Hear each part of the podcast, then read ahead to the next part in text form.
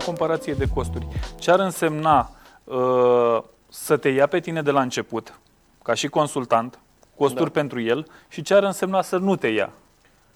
Practic, uh, să mă ia de, de la început înseamnă să evaluăm situația curentă și ceea ce înseamnă munca unui avocat în funcție de volumul pe care, care e necesar în acea tranzacție. Aici diferă foarte mult, pentru că poate să fie o cumpărare complexă sau poate să fie o cumpărare de apartament uh, normal. Și aici contractele sunt voluminoase ale dezvoltatorilor, pot fi de 35 de pagini sau de 5 pagini. Am avut situații recent cu un contract de 50 de pagini. Ori analiza acelui contract este uh, incumbă, ai nevoie de foarte mult timp ca să poți să o faci. Deci costurile sunt flexibile, dar oricum pot să vă spun că în orice situație nu depășești jumătate din valoarea comisionului unui agent imobiliar. Deci nu știu dacă se poate face o comparație, aici nu exclude prezența unui agent imobiliar, dar uh, riscurile, nu știu, pe care le uh, clienții practic uh, se păzesc de anumite chestiuni cu un cost mic, asta consider eu. Deci la un apartament de 80.000 de euro, un agent imobiliar și-ar lua 2%. Da, Cam așa. Asta ar, 2, însemna, se asta ar însemna, la un calcul simplu, 1600 de euro. Da. Dacă tu ai spus că la tine ar fi jumătate, ar fi undeva la 800 de euro. Da, ceva de genul ăsta, dar aici discutăm despre o condiții normale. Da. E o medie. Da. Cam ce costuri ar fi dacă ar merge fără tine? Costurile nu țin neapărat de ceea ce înseamnă să meargă fără mine, că nu s-ar putea face fără mine, ci... S-ar putea, dar punem uh, taxe de rezervare, punem...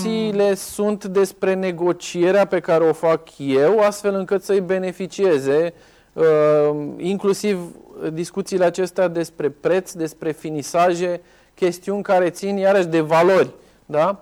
pe care el poate să le plătească de două ori mai mult față de ceea ce mă plătește pe mine. Cam asta e ideea. De cele mai multe ori au fost situații în care au venit în faza în care deja au semnat un antecontract și situația ar fi fost mult mai bună, probabil n-ar fi plătit uh, atât de mult, adică probabil, cu siguranță n-ar fi plătit atât de mult dacă negociau corect. Corect în sensul în care angajezi un profesionist, implicit un om care are o experiență mare în a negocia zilnic contracte. Eu sunt un negociator, de clauze contractuale în favoarea celor care cumpără. Asta fac în majoritatea situațiilor. Trebuie să eliminăm și întrebarea asta. Uh, asta înseamnă că tu îl ajuți până în momentul în care el intră în casă.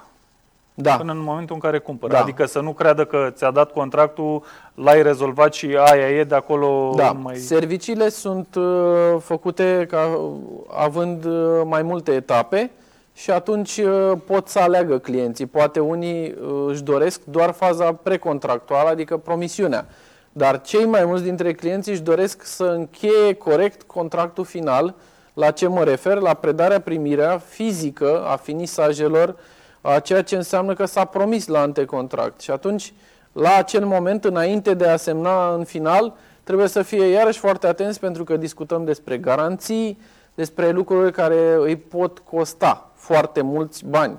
Mulți bani. Pentru că dacă nu ești atent și nu primești garanții suficiente astfel încât să existe mai departe o posibilitate ca atunci când se defectează să cer banii de la cel care a furnizat, nu știu, geamurile sau ușile și așa mai departe, atunci tu vei plăti din propriul buzunar și cam atât.